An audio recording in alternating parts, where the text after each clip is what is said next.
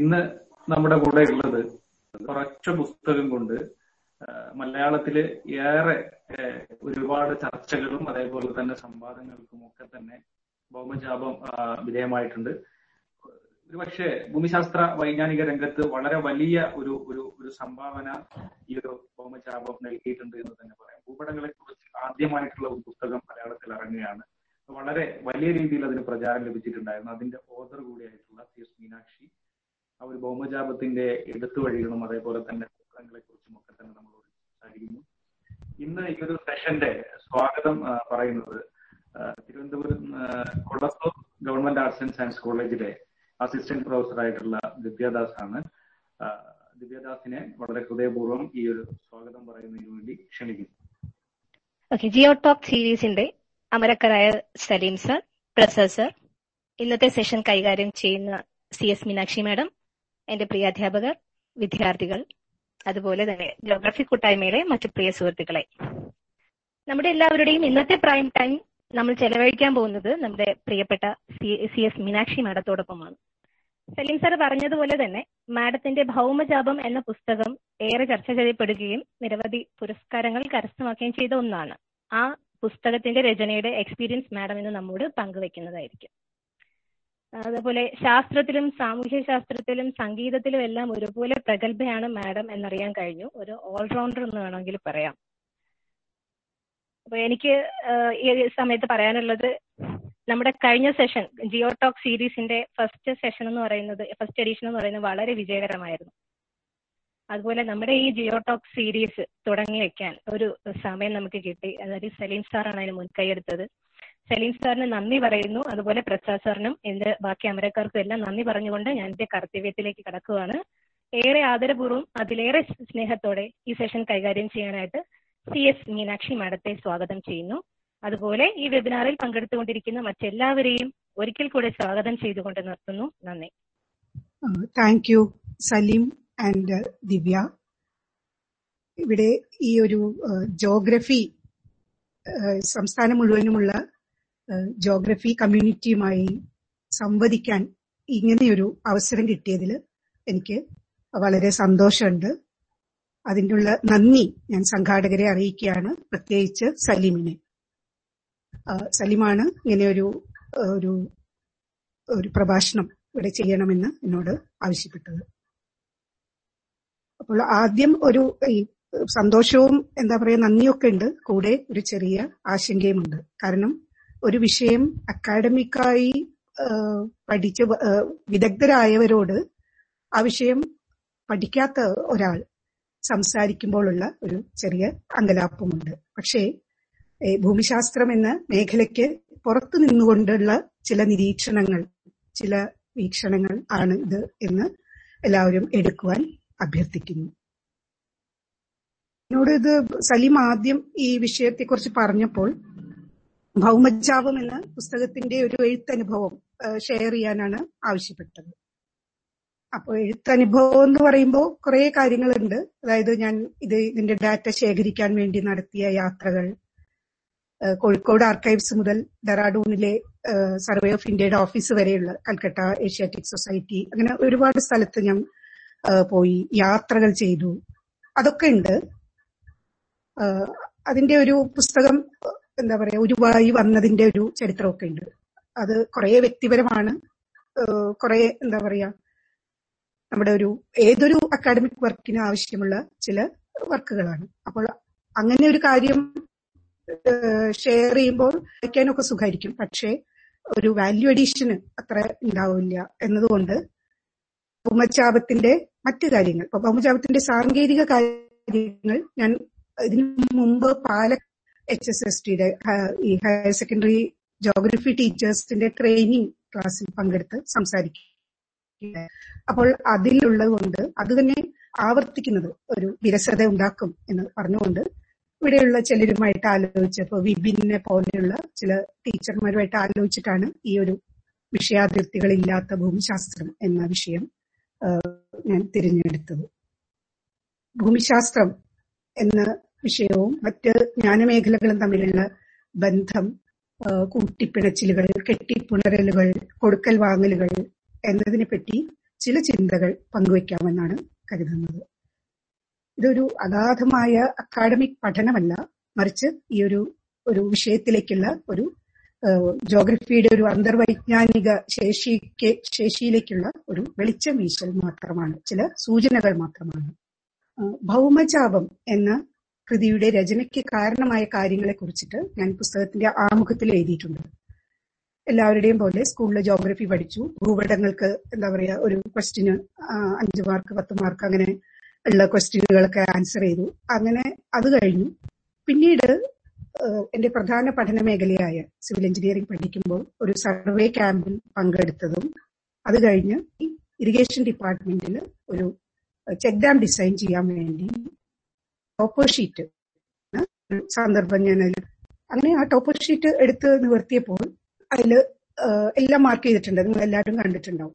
പിന്നീട് സൈറ്റിൽ പോയപ്പോൾ ടോപ്പോ ഷീറ്റിൽ എന്തൊക്കെയുണ്ടോ, അതായത് ആ സ്ഥലത്തെ കോണ്ടൂർ, ആ ഒരു നീർമറി പ്രദേശത്തിന്റെ ഒരു കാച്ച്മെന്റ് ഏരിയയുടെ എല്ലാ പ്രത്യേകതകളും, അതുപോലെ നദിയുടെ ചെറിയ ചെറിയ വളവ് തിരിവ്, ഇങ്ങനത്തെ കാര്യങ്ങളെല്ലാം അതിൽ മാർക്ക് ചെയ്തിട്ടുണ്ട്. സാധാരണ നമ്മൾ പറയാ സൈറ്റിലുള്ളത് അങ്ങനെ തന്നെ ടോപ്പോ ഷീറ്റിലുണ്ടെന്നാണ്, പക്ഷെ ഞാൻ ആദ്യം കാണുന്നത് ടോപ്പോ ഷീറ്റാണ്, അത് കഴിഞ്ഞാണ് ഞാൻ സൈറ്റിൽ പോകുന്നത്. അപ്പോൾ ഈ ടോപ്പോ ഷീറ്റിലുള്ളത് അങ്ങനെ തന്നെ സൈറ്റിൽ കാണുമ്പോഴുള്ള ഒരു അത്ഭുതമാണ് എനിക്ക് ആദ്യം ഉണ്ടായത്. ടോപ്പോ ഷീറ്റ് ഒരു വലിയ പ്രപഞ്ചത്തിലേക്ക് തുറന്നിട്ട ഒരു ചെറിയ വാതിലായിട്ടാണ് എനിക്ക് തോന്നുന്നത്. അപ്പൊ ആരായിരിക്കാം, എങ്ങനെയായിരിക്കാം ഈ ടോപ്പോ ഷീറ്റ് തയ്യാറാക്കിയിട്ടുണ്ടാവുക എന്നുള്ള ഒരു ജിജ്ഞാസയിൽ നിന്നാണ്, അതിലേക്കുള്ള ഒരു അന്വേഷണമായിട്ടാണ് ഈ ഭൗമചാപം വരുന്നത്. ഈ ഇത്രയും വലിയൊരു ശാസ്ത്ര സംരംഭത്തിന്റെ വിശദാംശങ്ങൾ, ശാസ്ത്രത്തിന്റെ ഭാഗങ്ങൾ, സാങ്കേതികമായിട്ടുള്ള ഈ ഒരു സംരംഭത്തിന്റെ കാര്യങ്ങൾ ഒരു പുസ്തകമായി എഴുതാം എന്നാണ് കരുതിയത്. പക്ഷേ ഇതുമായിട്ട് ബന്ധപ്പെട്ട പുസ്തകങ്ങൾ, ഔദ്യോഗിക രേഖകൾ, അനുഭവക്കുറിപ്പുകൾ, കത്തുകുത്തുകൾ, അതുപോലെ ഡയറിക്കുറിപ്പുകൾ, ഇതൊക്കെ വായിച്ചു പോകുമ്പോൾ മനസ്സിലായി ഇതിൽ ശാസ്ത്രത്തിനപ്പുറം ഒരുപാട് കാര്യങ്ങളുണ്ട്. ഒരു അധിനിവേശ ലക്ഷ്യം, ഒരു പൊളിറ്റിക്സ് ഉണ്ട്, അതുപോലെ യുദ്ധതന്ത്രങ്ങൾ ആവിഷ്കരിക്കുന്നതിനുള്ള ഒരു നയപരിപാടികളുണ്ട്, വിഭവ ചൂഷണത്തിനുള്ള പദ്ധതികളുണ്ട്. അപ്പൊ ഇത്രയും വിശാലമാണ് ഈ ലോകം എന്ന് ഞാൻ ആ ഓരോ ഡോക്യുമെന്റ്സും വായിക്കുമ്പോഴാണ് ഇത് മനസ്സിലാക്കുന്നത്. അങ്ങനെയാണ് ഇതെല്ലാം കൂടിയിട്ടുള്ള ഒരു പുസ്തകമായിട്ട് ഇത് പരിണമിക്കുന്നത്. ജോഗ്രഫിക്കാര് ഒരു ജോഗ്രഫി പുസ്തകമായും ചരിത്രം പഠിച്ചവർ ഒരു ചരിത്ര ഗ്രന്ഥമായും എഞ്ചിനീയറിംഗുകാർ ഇതിനൊരു സാങ്കേതിക ഗ്രന്ഥമായും കണക്കാക്കുന്നുണ്ട്. ഇനി ഇതിനു പുറമെ മലയാളം, സോഷ്യോളജി, കൾച്ചറൽ സ്റ്റഡീസ് എന്നീ വിഷയങ്ങളുമായി ബന്ധപ്പെട്ടവരും ഈ പുസ്തകത്തിൽ ആകൃഷ്ടരായി അവർക്ക് പറ്റിയ കാര്യങ്ങളും ഇതിലുണ്ട് എന്നുള്ളത് കൊണ്ട് എന്നെ വിളിക്കാറുണ്ട്. ഇതുമായിട്ട് ബന്ധപ്പെട്ട് എനിക്കുള്ള ഒരു ചെറിയൊരു അനുഭവം പങ്കുവയ്ക്കാം. ഈ പുസ്തകം ഇറങ്ങി ഒരു 1-2 മാസത്തിനുള്ളിൽ തന്നെ ഈ തിരുവനന്തപുരത്ത് മീനങ്കൽ ട്രൈബൽ സ്കൂളിലെ കുട്ടികൾ അവരുടെ സോഷ്യോ കൾച്ചറൽ ക്ലബിന്റെ മാസപരിപാടിക്ക് ഈ പുസ്തകം അവതരിപ്പിക്കുകയുണ്ടായി. അതേ സമയത്ത് തന്നെ പാലക്കാടുള്ള ഒരു അച്ഛനും മകളും എന്നെ വിളിക്കുകയുണ്ടായി. അവര് ഈ പുസ്തകത്തിലുള്ള ഗ്രേറ്റ് ആർക്ക് എന്നതിന്റെ മോഡൽ ഉണ്ടാക്കി ഈ ശാസ്ത്രമേളയ്ക്ക് ഉണ്ടാക്കി ജില്ലാ ലെവലിൽ അവർക്ക് സമ്മാനം കിട്ടി എന്ന് പറഞ്ഞിട്ട് അവരെന്നെ വിളിച്ചിരുന്നു.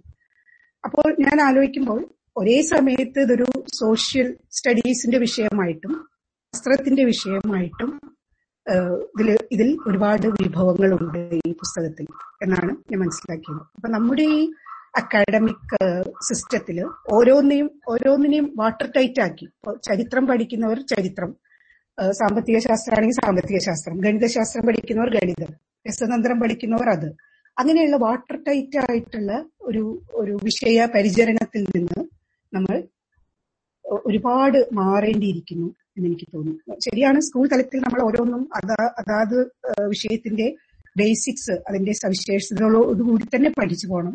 പക്ഷേ അറ്റ്ലീസ്റ്റ് ഒരു ഡിഗ്രി PG ലെവലിലെങ്കിലും നമുക്ക് ഇഷ്ടമുള്ള കാര്യങ്ങൾ കമ്പൈൻ ചെയ്യാൻ പറ്റണം. അപ്പോൾ ഗണിതവും ഫിലോസഫിയും, അല്ലെങ്കിൽ ഫിസിക്സും മ്യൂസിക്കും, അങ്ങനെയൊക്കെയുള്ള ഒരു കോമ്പിനേഷനുകൾ നമുക്ക് പഠിക്കാൻ പറ്റണം. കാരണം ഒരു വിഷയവും മറ്റു വിഷയത്തിൽ നിന്നും പൂർണ്ണമായിട്ടും വിച്ഛേദിക്കപ്പെട്ട് കിടക്കുന്നതല്ല.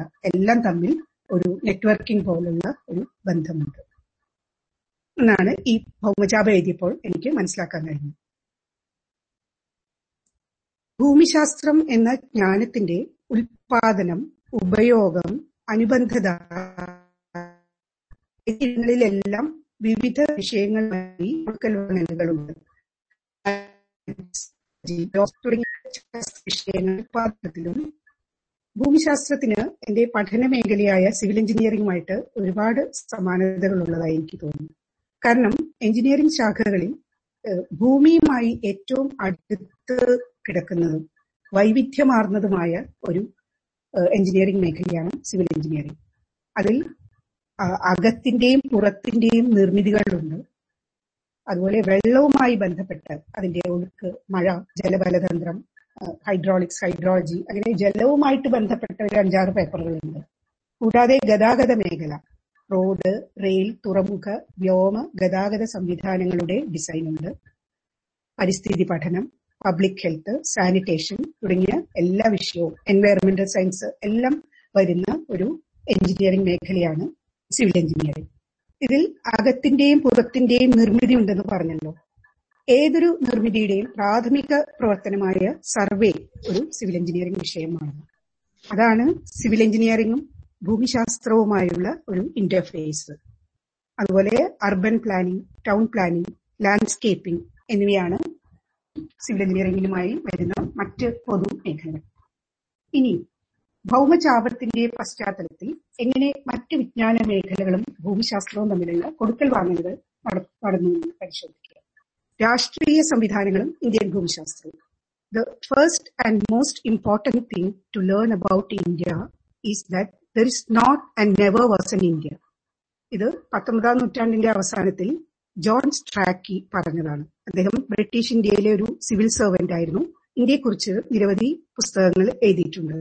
അദ്ദേഹം 1888 എഴുതിയ ഇന്ത്യ എന്ന പുസ്തകത്തിലെ വാചകമാണത്. അതായത് ഇന്ത്യയിലിസത്തിന്റെ ഒരു ഉൽപ്പന്നം മാത്രമാണെന്നാണ് പല പണ്ഡിതന്മാരുടെയും മതം. ഇന്ത്യ എന്നതിലുപരി ഒരു നോഷൻ ആയിരുന്നു. അതായത് ഒരു രാഷ്ട്രം എന്നതിലുപരി ഒരു ആശയം മാത്രമായിരുന്നു. ക്കാളും ഇന്ത്യയെ നിയന്ത്രിച്ചിരുന്നത് നമുക്കറിയാം മതശക്തികളും ഗോത്ര സമൂഹങ്ങളും സാമുദായിക കൂട്ടായ്മകളും ഒക്കെയാണ്. മറ്റ് രാജ്യങ്ങളിൽ എന്ന പോലെ ഒരു കേന്ദ്ര സ്ഥലത്ത് നിന്ന് വ്യാപിച്ച് മറ്റ് പ്രദേശങ്ങളിലേക്ക് എത്തിയ ഏക സംസ്കാരമല്ല ഇന്ത്യയിലുള്ളത്. മറിച്ച് നദിക്കരയിൽ, കുന്നിൻ മുകളിൽ, കടൽ തീരങ്ങളിൽ, കാടുകളുടെ വെളിയിടകളിൽ എല്ലാം പ്രകൃതി വിഭവങ്ങൾ കൊണ്ട് സ്വയം പര്യാപ്തമായ, ഭൂമിശാസ്ത്രപരമായി വേർതിരിക്കപ്പെട്ട് ത്വവും സഹവർത്തിത്വവും പുലർത്തുന്ന വളരെ ഫ്ലൂയിഡായ, ചലനാത്മകമായ, ഭരണാതിർത്തികളെ അപ്രസക്തമാക്കുന്ന പല സംസ്കാരങ്ങളുടെ കൂട്ടമാണ്. 600ഓളം ചെറു നാട്ടുരാജ്യങ്ങളായി ഭൂമിശാസ്ത്രപരമായി ഒരു ഉപഭൂഖണ്ഡം എന്ന നിലയിൽ നിലകൊണ്ടിരുന്ന ഇന്ത്യക്ക് ദേശം എന്ന ഒരു സ്വത്വം, ഐഡന്റിറ്റി കൈവരുന്നത് 19ാം നൂറ്റാണ്ടോടെയാണ്. അതിന് പ്രധാനമായും സഹായിച്ചത് ഭൂസർവേകളായിരുന്നു. അതിനാണ് ഇത്രയും പറഞ്ഞു വന്നത്. ലണ്ടനിലുള്ള അധികാരികളുടെ ഭരണ സൗകര്യത്തിനു വേണ്ടി കരതലാമലകം പോലെ ഇന്ത്യയെ ഒട്ടാകെ ചിത്രീകരിക്കുന്ന ഭൂപടങ്ങൾ നിർമ്മിച്ചും ഇന്ത്യയെ മുഴുവനും ബന്ധിപ്പിക്കുന്ന റെയിൽ ശൃംഖല ഉണ്ടാക്കിയും വിവിധ തരം സ്റ്റാറ്റിസ്റ്റിക്കൽ സർവേകളിലൂടെ ഇവിടെയുള്ള പ്രകൃതി വിഭവങ്ങളെക്കുറിച്ച്, മനുഷ്യരെക്കുറിച്ച് ഒക്കെ മൊത്തക്കണക്കുകൾ തയ്യാറാക്കി ബ്രിട്ടീഷുകാർ ഇന്ത്യയെ ഒറ്റ യൂണിറ്റാക്കി. അവരൊരുക്കിയ സൗകര്യങ്ങൾ ഉപയോഗിച്ച് ഇന്ത്യക്കാർ സ്വാതന്ത്ര്യ സമരത്തിലൂടെ അവരെ പുറത്താക്കുകയും ചെയ്തു. സ്വാതന്ത്ര്യാനന്തര വിഭജനാന്തര ഇന്ത്യയിൽ ഭൂമിശാസ്ത്രപരമായി ഉപഭൂഖണ്ഡത്തിന്റെ ഭാഗമായിരുന്നിട്ടും വേറെ രാജ്യമായി തീർന്നവയാണ് നമ്മുടെ രണ്ടയൽ രാജ്യങ്ങളായ പാകിസ്ഥാനും ബംഗ്ലാദേശും. അപ്പോൾ ബ്രിട്ടീഷുകാർ ഭൂപടങ്ങൾ ഉണ്ടാക്കി എന്ന് പറയുമ്പോൾ നമ്മൾ ഓർക്കേണ്ടത് അത് ഇന്നത്തെ ഇന്ത്യ അല്ല, ഇതിന്റെ ഒരു 3 ഇരട്ടിയെങ്കിലും വലിപ്പമുള്ള ഇന്നത്തെ പാകിസ്ഥാൻ, ബംഗ്ലാദേശ്, ബർമ്മ, അഫ്ഗാനിസ്ഥാനിലെ ചില ഭാഗങ്ങൾ, നേപ്പാൾ, ഇങ്ങനെ ഒരുപാട് സ്ഥലങ്ങൾ കൂടി വരുന്ന ഒരു സ്ഥലത്തിന്റെ ഭൂപടമായിരുന്നു അവര് ഉണ്ടാക്കിയത്. 2.5 നൂറ്റാണ്ട് ഇന്ത്യ ഭരിച്ച ബ്രിട്ടീഷുകാർ നാം ഇന്ന് കാണുന്ന മാപ്പുകൾ തയ്യാറാക്കി. 600ഓളം ചെറു രാജ്യങ്ങളായി കിടന്ന ഈ ഭൂഖണ്ഡത്തെ ഭരണപരമായി ഒറ്റയൊരു കേന്ദ്രത്തിന് കീഴിലാക്കുന്നത് ബ്രിട്ടീഷുകാരാണ്. യൂറോപ്പിൽ 14ാം നൂറ്റാണ്ടിൽ ഉയർക്കൊണ്ട നവോത്ഥാനവും പതിനെട്ടാം നൂറ്റാണ്ടോടുകൂടി ലയിച്ച വ്യവസായ വിപ്ലവവും ശാസ്ത്ര സാങ്കേതിക വികാസത്തിന് വഴിയൊരുക്കി. അത് കോളനിവൽക്കരണത്തെ സഹായിച്ചു. മറിച്ച് കോളനിവൽക്കരണം കൊണ്ട് ആർജിച്ച പ്രതിവിഭവങ്ങൾ, ഭൂമിയും മനുഷ്യരും ഉൾപ്പെടെ ശാസ്ത്ര സാങ്കേതിക പുരോഗതിക്ക് വേണ്ട സാമ്പത്തും സാഹചര്യവും ഒരുക്കി. അതിപ്പോ ഇന്ത്യയില് ഉള്ള ഭൂമി എങ്ങനെയാണ് ഭൂമിശാസ്ത്രത്തിന് ഉപയോഗിച്ചതെന്ന് വെച്ചാൽ, ഏറ്റവും വലിയ ആർക്ക്, ഗ്രേറ്റ് ആർക്ക് എന്ന് പറയുന്ന ആ ഒരു ലോഞ്ചിറ്റ്യൂഡിനൽ ആർക്ക് കന്യാകുമാരി മുതൽ ഹിമാലയം വരെ 2400 കിലോമീറ്റർ ഉള്ള അത് 70 കൊല്ലത്തോളം എടുത്തിട്ടാണ്. ആ ഒരു ആർക്കിനുള്ള സ്ഥലം അവർക്ക് കിട്ടിയത് ഇന്ത്യയെ കീഴടക്കിയതോടുകൂടിയാണ്. ബാക്കിയെല്ലാം ലണ്ടൻ എന്ന് പറഞ്ഞാൽ നമുക്കറിയാം ചെറിയൊരു ദ്വീപാണ് ബ്രിട്ടൻ എന്ന് പറയുന്നത്. അതുപോലെ യൂറോപ്യൻ രാജ്യങ്ങളെല്ലാം തന്നെ ചെറിയ ചെറിയ സ്ഥലങ്ങളാണ്. അവർക്ക് അങ്ങനെ ഒരു സ്ഥലം ഇവിടെയാണ് കിട്ടിയത്. ഭൂമി അവർക്ക് കിട്ടിയത്, ഇത്രയും വലിയൊരു ശാസ്ത്ര സംരംഭത്തിലുള്ള ഭൂമി അവർക്ക് കിട്ടിയത് ഇന്ത്യയിലാണ്. അതുപോലെ ഒരുപാട് ദരിദ്രരായ മനുഷ്യർ, അവർക്ക് ഒരു ഒരു എന്താ പറയാ ഉപജീവന മാർഗമായിട്ട് ഈ സർവേ അവര് ഉപയോഗിക്കുകയാണ്. അതിലും ഉൾപ്പെടെ ശാസ്ത്ര സാങ്കേതിക പുരോഗതിക്ക് വേണ്ട സമ്പത്തും സാഹചര്യവും ഇന്ത്യയിൽ അവർക്ക് വേണ്ടിയിട്ട് ഒരുക്കി. വ്യാപാരത്തിനായി വന്ന ബ്രിട്ടീഷുകാർ പതുക്കെ പതുക്കെ ഭരണകർത്താക്കളായി മാറി. ഭരണമുറപ്പിക്കാൻ തങ്ങൾ കീഴടക്കിക്കൊണ്ടിരിക്കുന്ന മനുഷ്യരെപ്പറ്റിയും സംസ്കാരത്തെപ്പറ്റിയും മാത്രമല്ല ഭൂമിയെപ്പറ്റിയും അറിയേണ്ടത് ആവശ്യമായിരുന്നു. അങ്ങനെ ഭൂമിശാസ്ത്രം രാഷ്ട്രീയത്തെ മുഖാമുഖം കണ്ടു. ബ്രിട്ടീഷുകാരെ ഏറ്റവും അധികം പ്രതിരോധിച്ച് ടിപ്പുവിന്റെ പരാജയത്തെയും മരണത്തെയും തുടർന്ന് മുൻപ് തങ്ങൾക്ക് തോൽവി നേരിട്ട മൈസൂർ യുദ്ധങ്ങളെ വിശകലനം ചെയ്യുകയായിരുന്നു കേണൽ മെക്കൻസിയും ബ്രിഗേഡിയർ ലാംപ്ടണും. തങ്ങളുടെ യുദ്ധഭൂമികയുടെ ഭൂമിശാസ്ത്രപരമായ കാര്യങ്ങളെപ്പറ്റി വേണ്ടത്ര അറിവില്ലാത്തതാണ് തങ്ങളുടെ തോൽവിക്ക് കാരണമായി അവർ കണ്ടെത്തിയത്. അതിനെ മറികടക്കാൻ അവർ 3 തരം ഭൗമ സർവേകൾ ആസൂത്രണം ചെയ്തു. നമുക്കെല്ലാം അറിയാം, GPS, great trigonometrical survey, topographical survey and revenue survey. GPS-ന് പ്രധാനമായും 3 ലക്ഷ്യങ്ങൾ ഉണ്ടായിരുന്നു. ഭരണപരമായ ലക്ഷ്യങ്ങൾ, വാണിജ്യപരമായിട്ടുള്ള ലക്ഷ്യങ്ങൾ, അതുപോലെ ശാസ്ത്രീയ ലക്ഷ്യങ്ങൾ. അതിൽ ഇന്ത്യയുടെ കൊറമോണ്ടൽ അറേബ്യൻ തീരങ്ങളെ ബന്ധിപ്പിച്ച്, അതായത് east and west coast of India ബന്ധിപ്പിച്ച് മെച്ചപ്പെട്ട വിനിമയം സാധ്യമാക്കുക, തങ്ങൾ ഭരിക്കാൻ ഉദ്ദേശിക്കുന്ന ഭൂവിഭാഗത്തിന്റെ അക്ഷാംശ രേഖാംശങ്ങൾ അടയാളപ്പെടുത്തി ഒറ്റയൊരു കേന്ദ്രത്തിന് കീഴിൽ കൊണ്ടുവരിക തുടങ്ങിയ ഭരണപരമായ ലക്ഷ്യങ്ങളുണ്ടായിരുന്നു. കപ്പൽ സഞ്ചാരത്തിനെ സുഗമമാക്കുന്ന തീരദേശ സർവേ പോലുള്ള, അതായത് തുറമുഖങ്ങളുടെ ഒരു കിടപ്പ്, അവിടെ ണ്ടോ എന്നൊക്കെ സർവേ ആണ് അവർ ആദ്യം ചെയ്യുന്നത്. ബ്രിട്ടീഷ് കപ്പലുകൾ, ബ്രിട്ടീഷ് വാണിജ്യ കപ്പലുകൾ സഞ്ചരിച്ചുകൊണ്ടിരിക്കുകയായിരുന്നു. ഫ്രഞ്ച്, ഡച്ച്, പോർച്ചുഗീസ് കപ്പലുകൾ, ബ്രിട്ടീഷുകാരുടെ വ്യാപാര കപ്പലുകൾ. അത് 19-ാം നൂറ്റാണ്ടൊക്കെ ആയപ്പോഴേക്കും ഏറ്റവും അധികം ഉണ്ടായിരുന്നത് ബ്രിട്ടീഷ് കപ്പലുകളാണ്. അതിന് പുറമെ ശാസ്ത്രീയമായിട്ടുള്ള ഒരു ലക്ഷ്യം, ഭൂമിയുടെ കൃത്യമായ ആകൃതിയും വസ്തുതയും നിർണയിക്കുക എന്ന ശാസ്ത്രീയ ലക്ഷ്യവും ഉണ്ടായിരുന്നു. ഭൂമിശാസ്ത്രവും മറ്റ് വിജ്ഞാന മേഖലകളും എങ്ങനെ ബന്ധപ്പെട്ടിരിക്കുന്നു എന്ന് നോക്കാം. ഗണിതത്തിന്റെയും ഭൗതികശാസ്ത്രത്തിന്റെയും ജ്യോതിശാസ്ത്രത്തിന്റെയും സിദ്ധാന്തങ്ങൾ പ്രയോജനപ്പെടുത്തിയാണ് GPS-ന്റെ പ്രവർത്തനം. പറയുമ്പോൾ കാർട്ടോഗ്രാഫിയും കൂടെ വരും. Algebra, spherical trigonometry, calculus, spherical geometry തുടങ്ങി ഗണിതത്തിന്റെ വിവിധ മേഖലകൾ ഭൂമിശാസ്ത്രത്തിൽ ഉപയോഗിക്കുന്നുണ്ട്. ഭൂമിശാസ്ത്ര വിവരശേഖരണത്തിന് പ്രധാനമാണ്. സർവേ ഉപകരണങ്ങളുടെ പ്രവർത്തനം ഭൂമിക്കടിയിലുള്ള പാറകളുടെ തരം, സാന്ദ്രത എന്നിവയെ ആശ്രയിച്ചാണ് ഇരിക്കുന്നത്. അതായത് അവർ ഈ പ്ലം ബോബും ഈ തിയോഡലൈറ്റ് ഒക്കെ കൊണ്ടുപോകുമ്പോൾ ഹിമാലയത്തിന്റെ അടുത്തുള്ള ഒരു അഡ്ജസ്റ്റ്മെന്റ് അല്ല ഉപകരണങ്ങൾക്ക് തീരദേശത്ത് വേണ്ടി വരിക. അത് ഭൂമിയുടെ അടിയിലുള്ള പാറകളുടെ ഒരു ഇതനുസരിച്ചാണ് ഇരിക്കുന്നത്. ഇനി ഈ ഭൂമിശാസ്ത്രവും ഫിസിക്സുമായിട്ടുള്ള ബന്ധം ഇന്നലെ ശ്രീ എതിരൻ കതിരവൻ പറയുകയുണ്ടായി. കോവിഡ് വ്യാപനവുമായി ബന്ധപ്പെട്ട് എങ്ങനെ സൂപ്പർ ഫിസിക്സിലെ കൺസെപ്റ്റ്സ് ആയ സ്പേസ് ടൈം കണ്ടിന്യൂമായി എങ്ങനെ ബന്ധപ്പെട്ടിരിക്കുന്നു എന്ന് ഇന്നലത്തെ സ്പീക്കറോടെ പറയുകയുണ്ടായി. അതുപോലെ തന്നെ കെമിസ്ട്രി, ബോട്ടണി, മെഡിസിൻ തുടങ്ങിയ ജ്ഞാനരൂപങ്ങളുമായും ഭൂമിശാസ്ത്രത്തിന് പരോക്ഷമായ ബന്ധമുണ്ട്. അന്നത്തെ കാലത്ത് സർവേക്ക് സിഗ്നലായി ഉപയോഗിക്കുന്ന നീലവിളക്കുകൾ ഉണ്ടാക്കാനുള്ള, രാത്രികാലങ്ങളിൽ സിഗ്നൽ കൊടിയൊന്നും കാണില്ല, കൊടി സ്റ്റാഫൊന്നും കാണില്ല. അപ്പോ അവര് ലൈറ്റുകളാണ്, വിളക്കുകളാണ് ഉപയോഗിച്ചുകൊണ്ടിരുന്നത്. അതിന് നാടൻ രീതിയിലുള്ള വിളക്കിനുള്ള കൂട്ട് ഉണ്ടാക്കാൻ വേണ്ടിയിട്ട് നൈട്രജനും സൾഫറും നീലവും ഊതും തുടങ്ങി നിരവധി രാസവസ്തുക്കൾ അടങ്ങുന്ന സംയുക്തം തയ്യാറാക്കൽ. അതുപോലെ ഇന്ത്യൻ കാടുകളിലുള്ള കൊതുകുകളിൽ നിന്നും പകരുന്ന മലേറിയയ്ക്ക് ക്വിനൈൻ എന്ന മരുന്നുണ്ടാക്കുവാനുള്ള സിങ്കോണ എന്ന മരത്തിന്റെ കൃഷി ചെയ്യൽ എന്നിവ ഈ ഭൂമിശാസ്ത്രവും ഈ മെഡിസിൻ പോലുള്ള ബോട്ടണി, കെമിസ്ട്രി ഒക്കെ ആയിട്ടുള്ള ബന്ധം കാണിക്കുന്നുണ്ട്. അപ്പോൾ അന്ന് പക്ഷേ അവർക്ക് ഈ സർവേ ചെയ്യുമ്പോൾ ഇവിടുത്തെ പനി ഈ കൊതുകിൽ നിന്നാണ് കിട്ടുന്നതെന്ന് അവർക്ക് അറിയില്ലായിരുന്നു. അവരതിനെ ഇത് use to call it jungle fever, അതായത് കാട്ടിൽ നിന്ന് വരുന്ന പനി, അത്രേ അവർക്ക് അറിയുള്ളൂ. അത് കൊതുകിൽ നിന്നാണ് കണ്ടുപിടിക്കുന്നത്. ഈ 20ാം നൂറ്റാണ്ടിന്റെ തുടക്കത്തിൽ 1990-കളുടെയൊക്കെ തുടക്കത്തിൽ റൊണാൾഡ് ഡ്രോസ് ഇന്ത്യയിൽ നിന്ന് തന്നെയാണ്, ഇന്ത്യയിലെ ഹൈദരാബാദ് വനങ്ങളിൽ നിന്നാണ് അദ്ദേഹം കണ്ടുപിടിക്കുന്നത് അനോഫിലിസ് കൊതുകിന്റെ പെൺകൊതുകുകളാണ് മലേറിയ പരത്തുന്നത്. മറ്റേ 19ാം നൂറ്റാണ്ട് മുഴുവനും ഇവർക്ക് അറിയില്ലായിരുന്നു കൊതുക് വഴിയാണ് ഈ മലേറിയ വരുന്നത് എന്നുള്ളത്. ചരിത്രവും ഭൂമിശാസ്ത്രവും തമ്മിലുള്ള ബന്ധം അത് നമ്മൾ പറയേണ്ട, എപ്പോഴും നമ്മൾ ഹിസ്റ്ററി ആൻഡ് ജോഗ്രഫി എന്നാണ് പറയുക. ഭൂപടങ്ങൾ ചരിത്രത്തിന്റെ ഭൂമിശാസ്ത്രവും ഭൂമിശാസ്ത്രത്തിന്റെ ചരിത്രവും ചിത്രീകരിക്കുന്നു. ഹർഷന്റെ കാലത്തുള്ള ഇന്ത്യയുടെ മാപ്പല്ല മുഗളന്മാരുടെ കാലത്ത്, അതുമല്ല ബ്രിട്ടീഷ് കാലത്ത്. വിഭജനാനന്തര ഇന്ത്യയുടെ ഭൂപടം മറ്റൊന്നാണ്. ഇങ്ങനെ ചരിത്രത്തിലൂടെ ഒരു സമയയാത്ര ചെയ്യാം ഭൂപടങ്ങളിലൂടെ.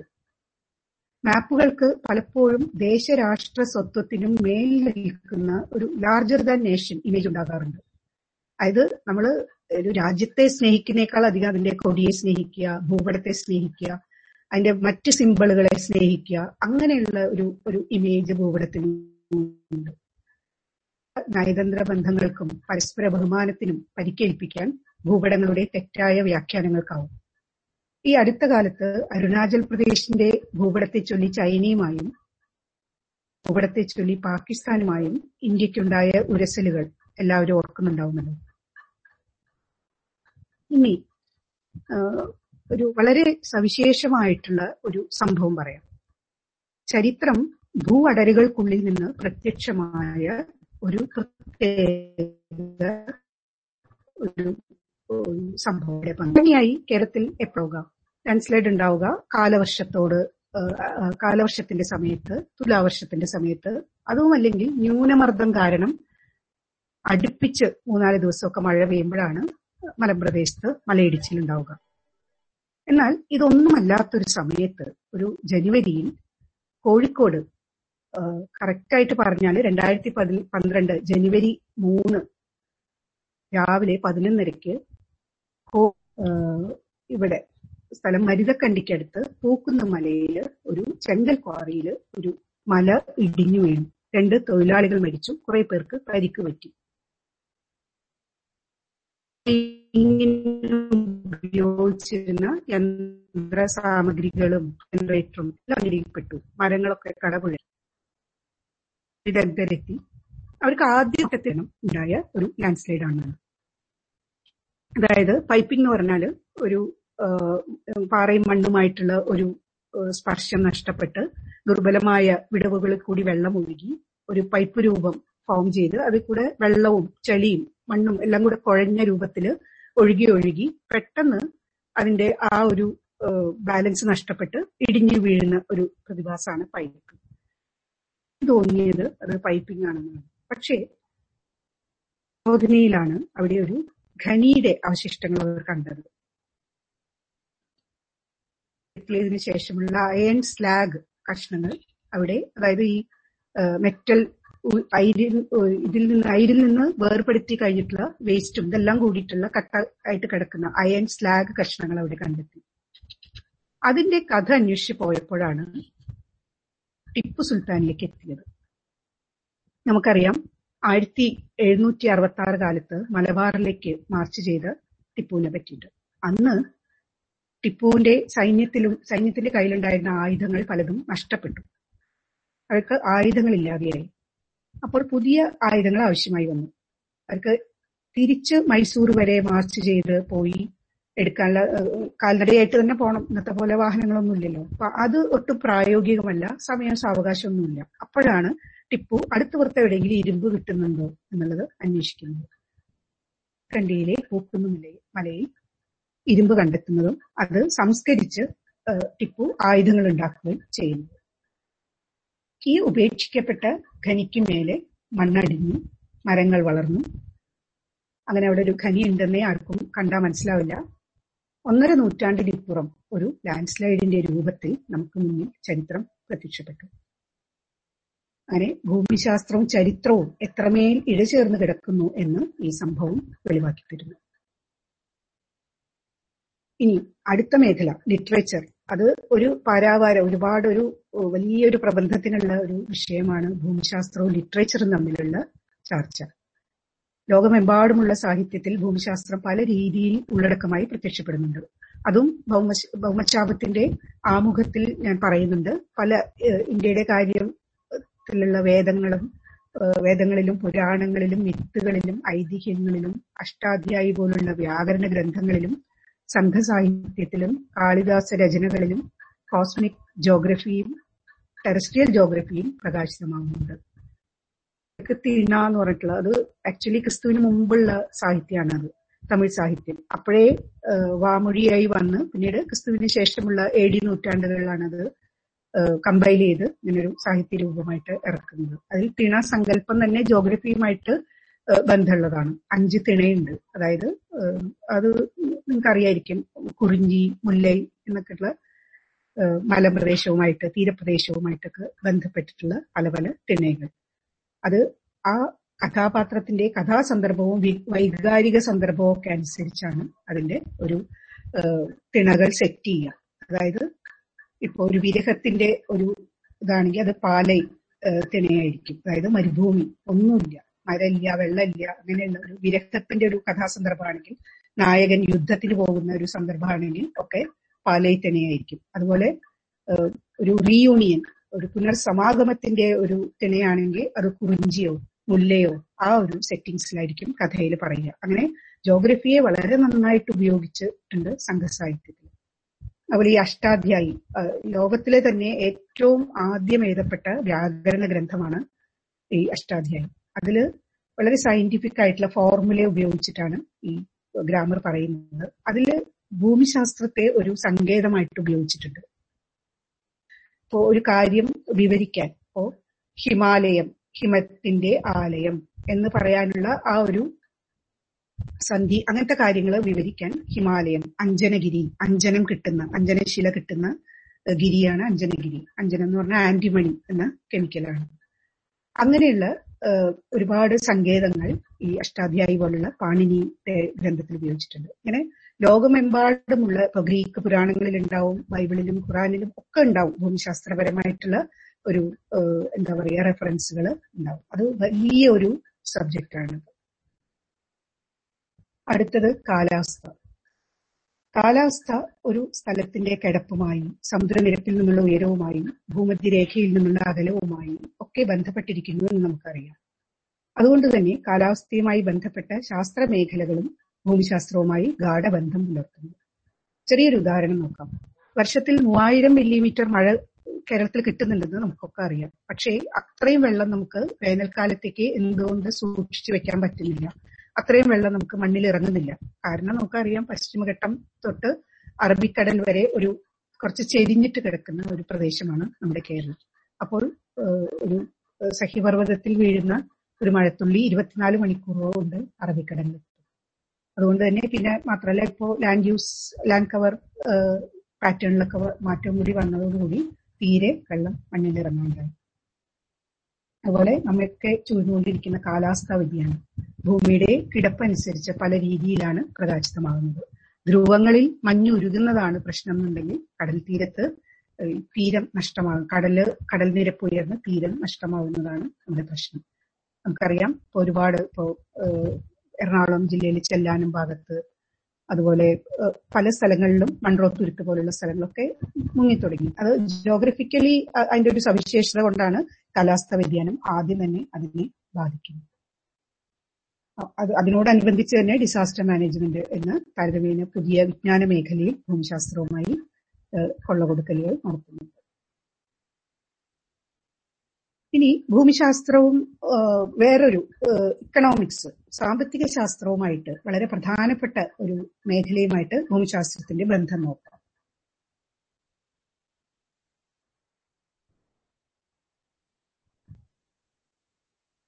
ഞാൻ നേരത്തെ പറഞ്ഞു സർവേകളുടെ പ്രധാനപ്പെട്ട ലക്ഷ്യങ്ങളിൽ ഒന്ന് വിഭവ ചൂഷണമാണ്, വിഭവ നിർണയവും വിഭവ ചൂഷണവും. ഭൗമചാപത്തിലെ ഒരു സന്ദർഭം വായിക്കാം. കാഴ്ച അവയന്മേലുള്ള മഞ്ഞ് സൂര്യകിരണങ്ങളാൽ തിളങ്ങുമ്പോൾ ഇന്ദ്രിയാതീതമായ അനുഭൂതിയുണ്ടാക്കി. പക്ഷേ ഈ നിമിഷത്തിലും ഞാൻ ചിന്തിക്കുന്നത് ഗൂർഖകളുമായുള്ള ഈ യുദ്ധം കഴിഞ്ഞ് കുമയൂൺ സ്വന്തമാക്കുമ്പോൾ നമുക്ക് തുറന്നു കിട്ടുന്ന വ്യാപാര സാധ്യതകളെ കുറിച്ചാണ്. കുമയൂൺ നമ്മുടെ കയ്യിൽ വന്നാൽ ഭക്ഷണപാത്രങ്ങൾക്കും തുണിക്കും ധാന്യങ്ങൾക്കും പകരമായി നമുക്ക് കമ്പിളി ലഭിക്കുമായിരുന്നു. 1814 ഏപ്രിലിൽ ഹിമാലയ പർവ്വത പ്രദേശങ്ങളിലെ സർവേ സമയത്ത് മൊറാദാബാദിൽ വെച്ച് ഹോക്സൺ എന്ന സർവേയർ ഡയറിയിൽ കുറിച്ചതാണിത്. ഹിമാലയ പർവ്വത നിരകളുടെ അനന്യ സൗന്ദര്യം ആസ്വദിക്കുമ്പോഴും വിഭവോപയോഗത്തിനാണ് ബ്രിട്ടീഷുകാർ ചിന്തിച്ചിരുന്നത് എന്ന് നമുക്ക് മനസ്സിലാവും. കാട് കാണുമ്പോൾ മരം കാണുന്നവരായിരുന്നു അവർ. അങ്ങനെയാണ് നമ്മുടെ നിലമ്പൂർ കാടിന്റെ സർവേ സമയത്ത് ഇവിടെയുള്ള തേക്കിന്റെ സവിശേഷ ഗുണങ്ങൾ മനസ്സിലാക്കി ആ തേക്ക് കപ്പൽ നിർമ്മാണത്തിന് ഉപയോഗിക്കുന്നത്. സമ്പദ്ശാസ്ത്രം വിഭവങ്ങളുമായി ബന്ധപ്പെട്ടിരിക്കുന്നു. വിഭവ നിർണയം ഭൗമ സർവേകളുമായും അതുവഴി ഭൂമിശാസ്ത്രവുമായി ഇഴചേർന്നിരിക്കുന്നു. ഒരു രാഷ്ട്രത്തിന്റെ സാമ്പത്തിക വ്യവസ്ഥയിൽ നിർണായക സ്വാധീനം ചെലുത്തുന്ന രണ്ട് ഘടകങ്ങൾ ഉൽപാദനവും വിതരണവുമാണ്. ജീവന്റെ നിലനിൽപ്പിന് തന്നെ ആധാരമായിട്ടുള്ള മണ്ണ് അഥവാ ഭൂമിയുടെ വിനിയോഗവും വിനിമയവും നിയന്ത്രണവും വിതരണവും രാഷ്ട്രീയമായും ജൈവികമായും നിർണായകമാണ്. പ്രാഥമിക പ്രകൃതി വിഭവമായ മണ്ണിനെക്കുറിച്ചും കൃഷിയെക്കുറിച്ചുമുള്ള അറിവ് സാധാരണ ജനങ്ങളുടെ ഉപജീവന മാർഗങ്ങൾ മെച്ചപ്പെടുത്താനും ക്ഷാമങ്ങൾ ഒഴിവാക്കാനും പൊതുഖജനാവിലേക്കുള്ള നികുതി ശേഖരിക്കാനും ഒഴിച്ചുകൂടാനാവാത്തതാണ്. അവിടെയാണ് റവന്യൂ സർവേയുടെ ഭൂമിശാസ്ത്രത്തിന്റെ മറ്റൊരു പ്രാധാന്യം. അപ്പോൾ ഇത്രയും പറഞ്ഞതിൽ നിന്ന് കേരളത്തിൽ അക്കാദമിക് രംഗത്ത് പണ്ട് മാനവിക വിഷയമായിരുന്നു. അതായത് ഞാനൊക്കെ പഠിക്കുമ്പോൾ geography BA geography MA geography ഒക്കെ ആയിരുന്നു. പക്ഷെ ഇപ്പോൾ അത് BSc MSc ഒക്കെ ആയിട്ടുണ്ട് എന്നാണ് ഞാൻ മനസ്സിലാക്കുന്നത്. അങ്ങനെ ഒരു കൺഫ്യൂഷൻ അസ്ഥാനത്തല്ല എന്ന് മനസ്സിലായല്ലോ. കാരണം ഈ ശാസ്ത്ര വിഷയവുമായിട്ടും മാനവിക വിഷയവുമായിട്ടും ഇത്രയും ഇഴചേർന്ന് കിടക്കുന്ന മറ്റൊരു വിഷയമില്ല. അതാണ് ഈ ഭൂമിശാസ്ത്രത്തിന്റെ ഒരു ബഹുമുഖത്വം നമ്മളെ ബോധ്യപ്പെടുത്തുന്നത്. ഇനി ഒരു ഈ ഭൂമിശാസ്ത്രപരമായിട്ടുള്ള മൂന്ന് നിർണായകമായിട്ടുള്ള ഇന്ത്യയിലുമായിട്ട് ബന്ധപ്പെട്ടതാണ്. അത് എന്താ പറയാ, ഭൂമിയെ മുഴുവനും ബാധിക്കുന്ന ഒരു ചില കാര്യങ്ങളും കൂടെ പറഞ്ഞുകൊണ്ട് ഇത് അവസാനിപ്പിക്കാം. ശാസ്ത്ര സാങ്കേതിക വിദ്യകളുടെ വികാസം കൊണ്ട് ദിവസം പ്രതി ഭൂതകാലം പിന്നിലേക്ക് തള്ളപ്പെട്ടുകൊണ്ടിരിക്കുന്നുണ്ട്. തിരകിലേക്ക് നോക്കുമ്പോൾ കാണുന്ന ദൃശ്യങ്ങൾ തെളിച്ചമാർന്നുകൊണ്ടിരിക്കുകയാണ്. വേദപുരാണ ഇതിഹാസങ്ങളും സംഘകൃതികളും പോലുള്ള സാഹിത്യവും ആർക്കിയോളജിക്കൽ അവശേഷിപ്പുകളും ശിലാലിഖിതങ്ങളും നാണയശേഖരങ്ങളും തദ്ദേശ വിദേശ യാത്രികരുടെ യാത്രാ വിവരണങ്ങളും ഫോസിൽ അവശിഷ്ടങ്ങളും പഴമയിലേക്ക് വെളിച്ചം വീശിക്കൊണ്ടിരിക്കുകയാണ്. ഇന്ത്യയിലെ ചരിത്രത്തിന്റെയും ഭൂമിശാസ്ത്രത്തിന്റെയും പാറ്റേണുകൾ കാലത്തിന്റെ സ്ഥലത്തിന്റെ കുലുക്കലുകൾ കൊണ്ട് മാറുന്ന കാലിഡോസ്കോപ്പിക് കാഴ്ചകളാണ്. ഈ എങ്ങനെയാണ് ഭൂവറിവുകൾ നമ്മുടെ ചില ചിന്തകളെ, രാഷ്ട്രീയ ഭൂമികയെ, കാലാകാലമായി നരവംശവുമായി ബന്ധപ്പെട്ട ചില സങ്കല്പനങ്ങളെ എല്ലാം മാറ്റിമറിക്കുന്നു? 1912 ഒരു മഞ്ഞുകാലം. ലാഹോർ മുൾട്ടാൻ റെയിൽപാതയുടെ നിർമ്മാണം നടന്നുകൊണ്ടിരിക്കുകയാണ്. അകൻ കണക്കിന് ചുട്ട ഇഷ്ടികകളാണ് കുഴിച്ചെടുത്ത് മാറ്റിയത്. ഇതിനെക്കുറിച്ച് കേട്ടറിഞ്ഞ് ആർക്കിയോളജി ഡിപ്പാർട്ട്മെന്റ് ഉദ്യോഗസ്ഥർ സ്ഥലത്തെത്തി പരിശോധിച്ചപ്പോഴാണ് ഭാരതത്തിന്റെ അന്ന് വരെ അറിയാത്ത ഒരു ചരിത്ര ദൃശ്യം തെളിയുന്നത്. 5000 വർഷങ്ങൾക്ക് മുമ്പുള്ള ഒരു നാഗരിക സംസ്കാരം പതുക്കെ പതുക്കെ പ്രകാശമാനമായി വരികയായിരുന്നു.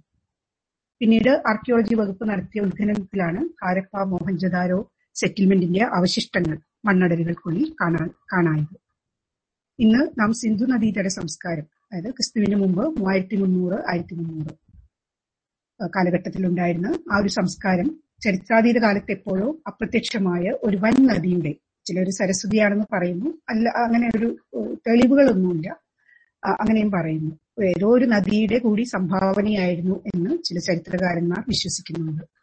ഇന്നത്തെ പാകിസ്ഥാനിലെ സിന്ധ്, ലാഹോർ, ഇന്ത്യയിലെ പഞ്ചാബ് എന്നിവയടങ്ങുന്ന പ്രധാന സൈറ്റിന് പുറമെ ഉത്തർപ്രദേശിലും ബാലൂചിസ്ഥാനിലെ മക്രാൻ തീരത്തും അഫ്ഗാൻ താജിക് അതിർത്തിയിൽ അമുദാരിയ നദിക്കരയിലും ഹാരപ്പൻ സംസ്കൃതിയുടെ അവശിഷ്ടങ്ങൾ കണ്ടെത്തിയിട്ടുണ്ട്.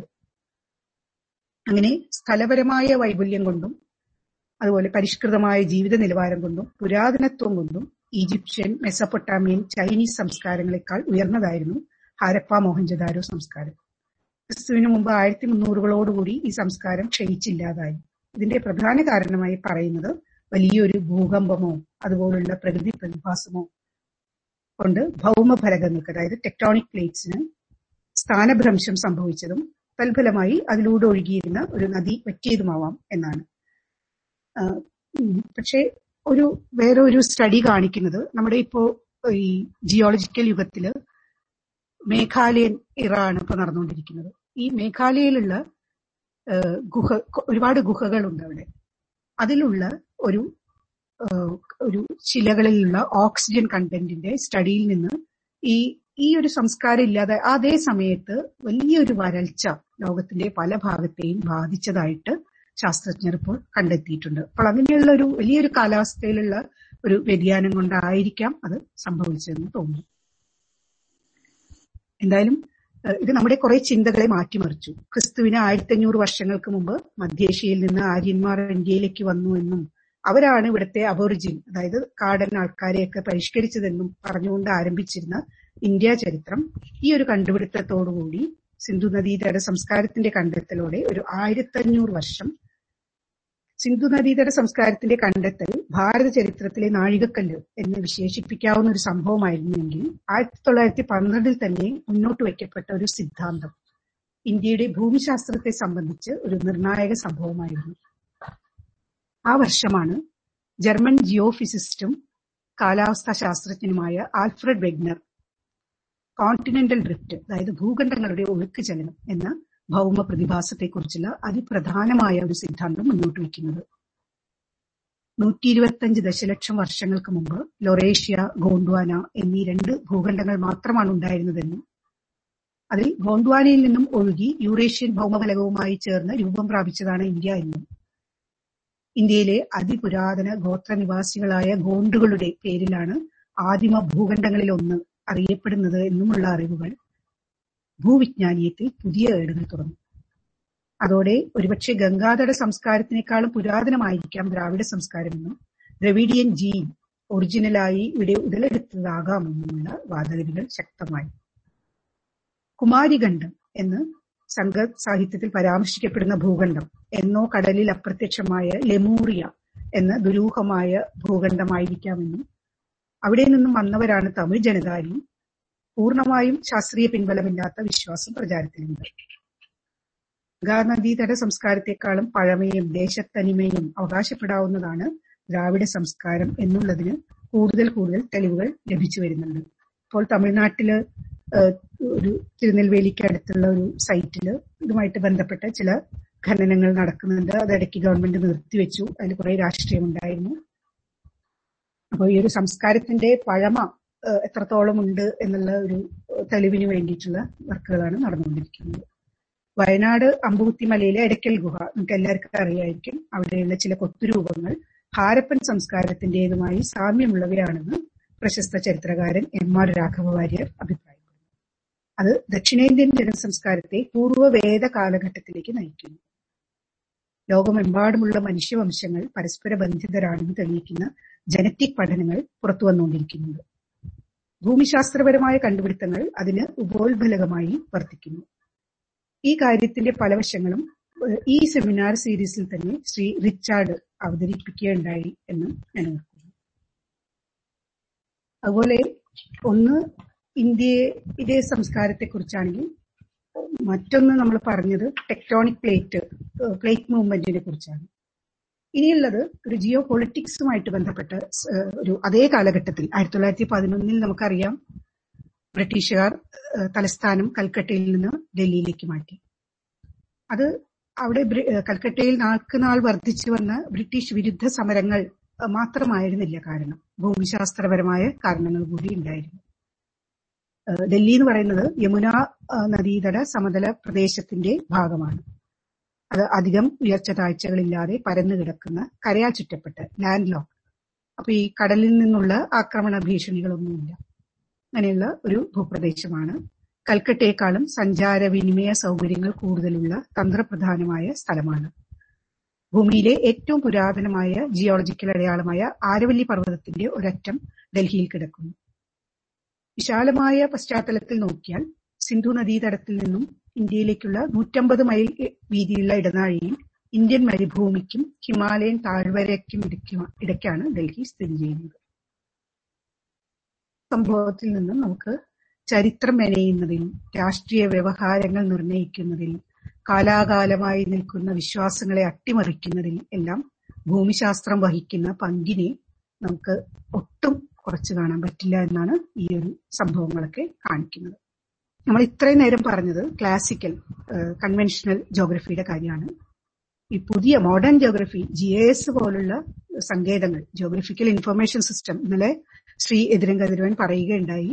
ഇത്തരം GIS പോലുള്ള സങ്കേതങ്ങൾ കൊണ്ട് ഭൂമിശാസ്ത്രത്തിന്റെ റോൾ വികസിച്ച് സർവ്വവ്യാപിയും ശക്തവുമാവുകയാണ്. നമുക്കറിയാം, ഇപ്പോൾ ഗൂഗിൾ എർത്ത്, അതുപോലെ നാവിഗേഷൻ സങ്കേതങ്ങൾ, ഇതില്ലാതെ നമുക്ക് യാത്ര ചെയ്യാനോ ഒരു വർക്കും ചെയ്യാൻ കഴിയില്ല.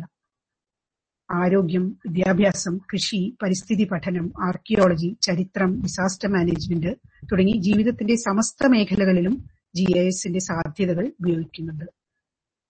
പ്രളയം പോലുള്ള പ്രകൃതി ദുരന്തങ്ങളുടെ വ്യാപ്തി, കൊറോണയും പോലുള്ള വ്യാധികളുടെ പകർച്ച, പശ്ചിമഘട്ടത്തിലെ ക്വാറികളുടെ കിടപ്പ് എന്നിങ്ങനെ ഗവേണൻസിനെ സഹായിക്കുന്ന ഒരുപിടി കാര്യങ്ങൾ നിർണ്ണയിക്കുവാൻ ഈ GIS ഉപയോഗിക്കുന്നുണ്ട്.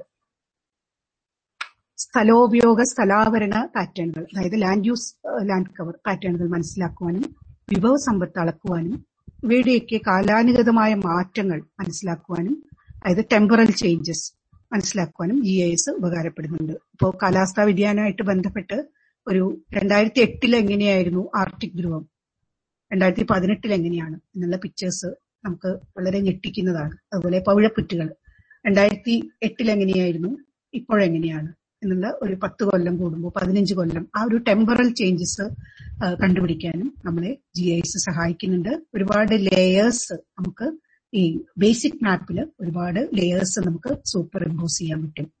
അപ്പോൾ ജോഗ്രഫിയുടെ ഒരു പ്രത്യേകത എന്ന് പറഞ്ഞാൽ, ഇപ്പോൾ എനിക്ക് തോന്നും ഒരു മെഡിസിനിൽ ഇപ്പോൾ ശരീരവുമായിട്ട് ബന്ധപ്പെട്ട് പണ്ട് ഒരു ഹോളിസ്റ്റിക് സമഗ്രമായിട്ടുള്ള ഒരു മെഡിസിൻ മേഖലയെ ഒരു അലോപ്പതിക്കാര് അത് സ്പെഷ്യലൈസ് ചെയ്ത് ENT, നെഫ്രോളജി, കാർഡിയോളജി, ന്യൂറോളജി അങ്ങനെ സ്പെഷ്യലൈസ് ചെയ്ത് ഓരോ നമ്മുടെ അവയവങ്ങൾക്കും ഓരോ ഇതുണ്ടാക്കി. പക്ഷെ അതിനൊക്കെ ബേസ് മനുഷ്യ ശരീരം തന്നെയാണ്. അതുപോലെ തന്നെ ഒരുപാട് സയൻസുകൾ ഉണ്ടായി, പക്ഷെ എല്ലാത്തിന്റെ ബേസ് ഭൂമി തന്നെയാണ്. അതുകൊണ്ട് ഭൂമിശാസ്ത്രം തന്നെയാണ് എല്ലാത്തിന്റെ ആധാരമായിട്ട് വർത്തിക്കുന്നതെന്ന് നമുക്ക് മനസ്സിലാക്കാം. അപ്പോൾ പ്രശസ്ത അമേരിക്കൻ എഴുത്തുകാരനായ റോബർട്ട് കപ്ലാന്റെ ഒരു ചെറിയൊരു കാര്യം കൂടി, അദ്ദേഹം പറഞ്ഞ കാര്യം കൂടി പറഞ്ഞ് ഞാൻ ഉപസംഹരിക്കുകയാണ്. അദ്ദേഹം ദ റിവെഞ്ച് ഓഫ് ജോഗ്രഫി എന്ന പുസ്തകത്തിൽ ഇന്ത്യൻ ഭൂമിശാസ്ത്രത്തെക്കുറിച്ച് കൗതുകകരങ്ങളായ ചില നിരീക്ഷണങ്ങൾ നടത്തുന്നുണ്ട്.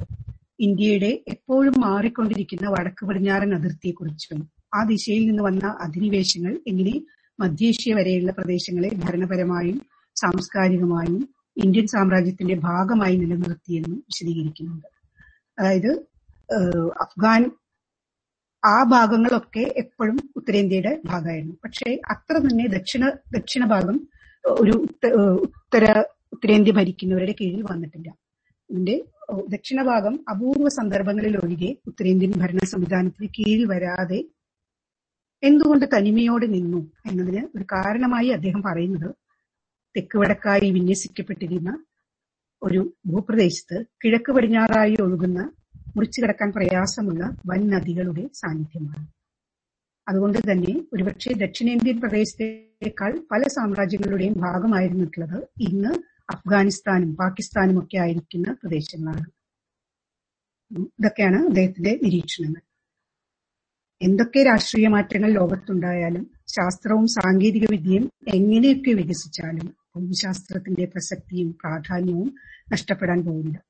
കപ്ലാൻ ഇങ്ങനെ പറയുന്നു: "Even if we can send satellites into the outer solar system, and even as financial markets and cyberspace know no boundaries, the Hindu Kush still constitutes a formidable barrier.